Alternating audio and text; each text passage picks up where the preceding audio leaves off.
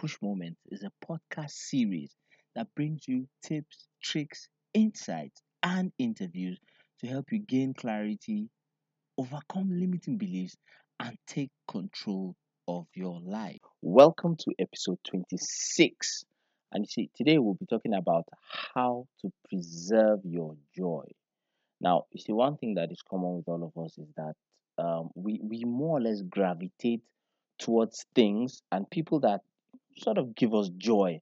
And most likely we'll tend to stay away from situations or people that, you know, rob us of joy and, and happiness, you know.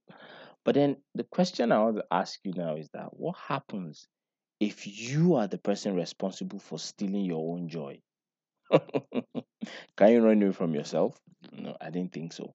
Now, you see, this is the situation a lot of us find ourselves. And honestly, in my experience, the major culprit in in you know us stealing our own joy is comparison. Especially in this new world we live in you know of social media. You know you can just be on your own oh, minding your business and you know scrolling through your feed when when you just come across a post that will just ah that will just you know make you feel off. And and if you're not careful you know it will end up ruining your entire day. And and that's for you that are even truthful. You know some people you know will see those kind of posts it will affect them but they will lie to themselves that it doesn't affect them. Well one of the ways that this shows up for me eh, you know is is is running. So you see one of the reasons I love running, uh, apart from its simplicity and, and amazing health benefits, I mean, it's very simple. All you need is running shoes and a comfortable pair of clothes, right? And you can just go on your own. And even if you don't feel like running, feel like, feel like walking, Crocs, sandals, slippers, you know, you can you can use that, right? So mm, that's one of the things I, I love about it, right? But but one of apart from you know the simplicity and the health benefits, right? One fact is that your performance is not dependent on anybody. It's just you, the road, and you move. Right? It's it's it's all about me. That's why I love running. But but see, however, there are days when you know I'll go for a run, I'll see my overall overall distance and pace, and I'll be happy about it, right? Only for me to be, you know, I'll probably post it and then maybe I'll be scrolling through my feed and I'll come across, uh, you know, a friend of mine that posting a longer, faster paced run. And I mean, if you're a runner, you would know uh, two things that define a run is the distance and the pace.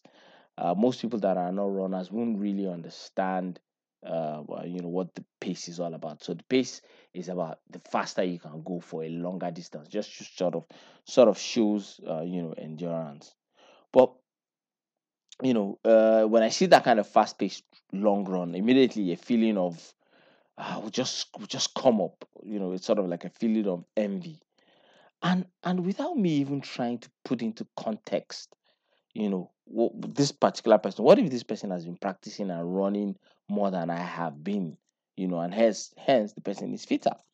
Or what if you know the person can go on a long run at that fast pace because the person was actually running on a treadmill as opposed to me you know running on a terrain and maybe the terrain itself is a hilly terrain and i'm going uphill you know so the question is why are we so obsessed with comparing ourselves with others? Why is it that one minute we're happy with our achievement and the next minute, because of someone else's achievement, we feel sad? I mean, that's for you that is even truthful. A lot of people are going to, eh, no, I'm, I, I don't feel sad for other people's happiness. But honestly, if you're truthful to yourself, if you really, really, really uh, look at it, you'll see that, you know, sometimes those kind of feelings of envy creep up. Well, the truth is, it's actually a human tendency. And, and this particular human tendency was explored by Leon Festinger. And so, you know, he postulates that as human beings, we are designed to naturally want to understand ourselves. So it's it's it's that continuous deep thing that that we want to always understand ourselves, right? We have been blessed with this capacity for self-reflection. And and this sort of gives rise to this innate need to to you know constantly evaluate ourselves constantly evaluate where are we are we on the right track but you see the funny thing is that if the only way to do that the only way to evaluate yourself is in reference to something else. You can't evaluate something on its own. It's always either in reference. So if you're saying something is big big compared to bigger than smaller than you know that kind of thing right? But so what can we compare ourselves to? Bec- because you see we live among human beings. We are human beings right? And everybody that is around us looks like us talks like us you know is like us. So i mean what do you think we'll do? The natural thing is that our reference point changes from something else to someone else right?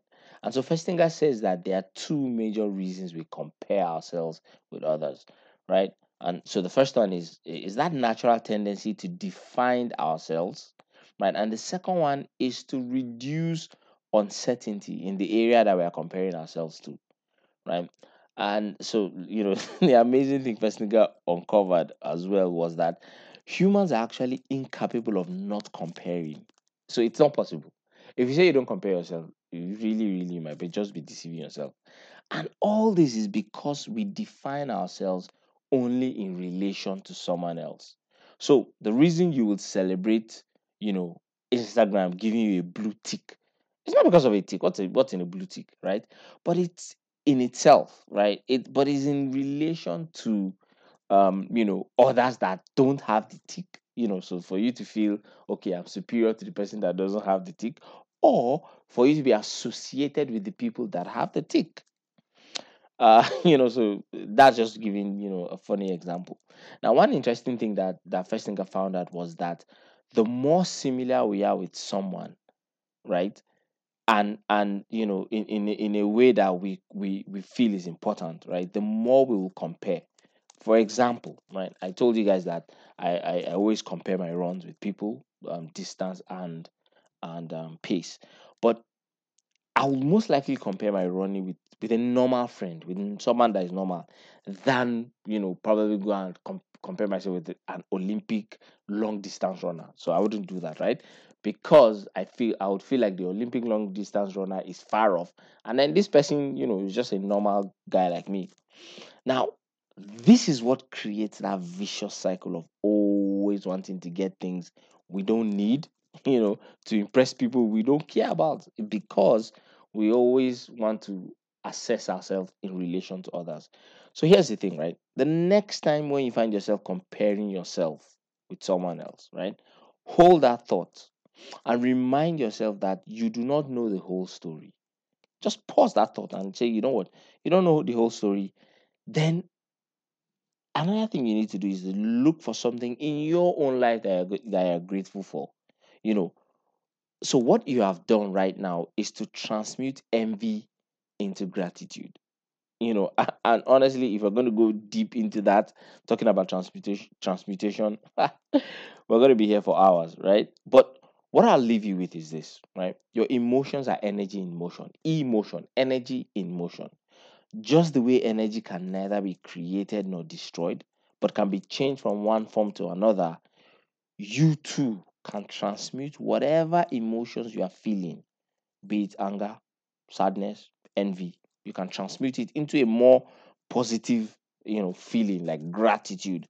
And all you have to do is change your perspective. And so you see, they said that when you change the way you look at things, the things you look at changes.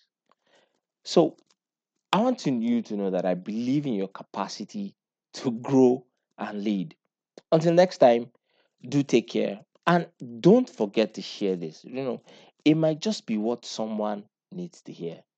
God bless.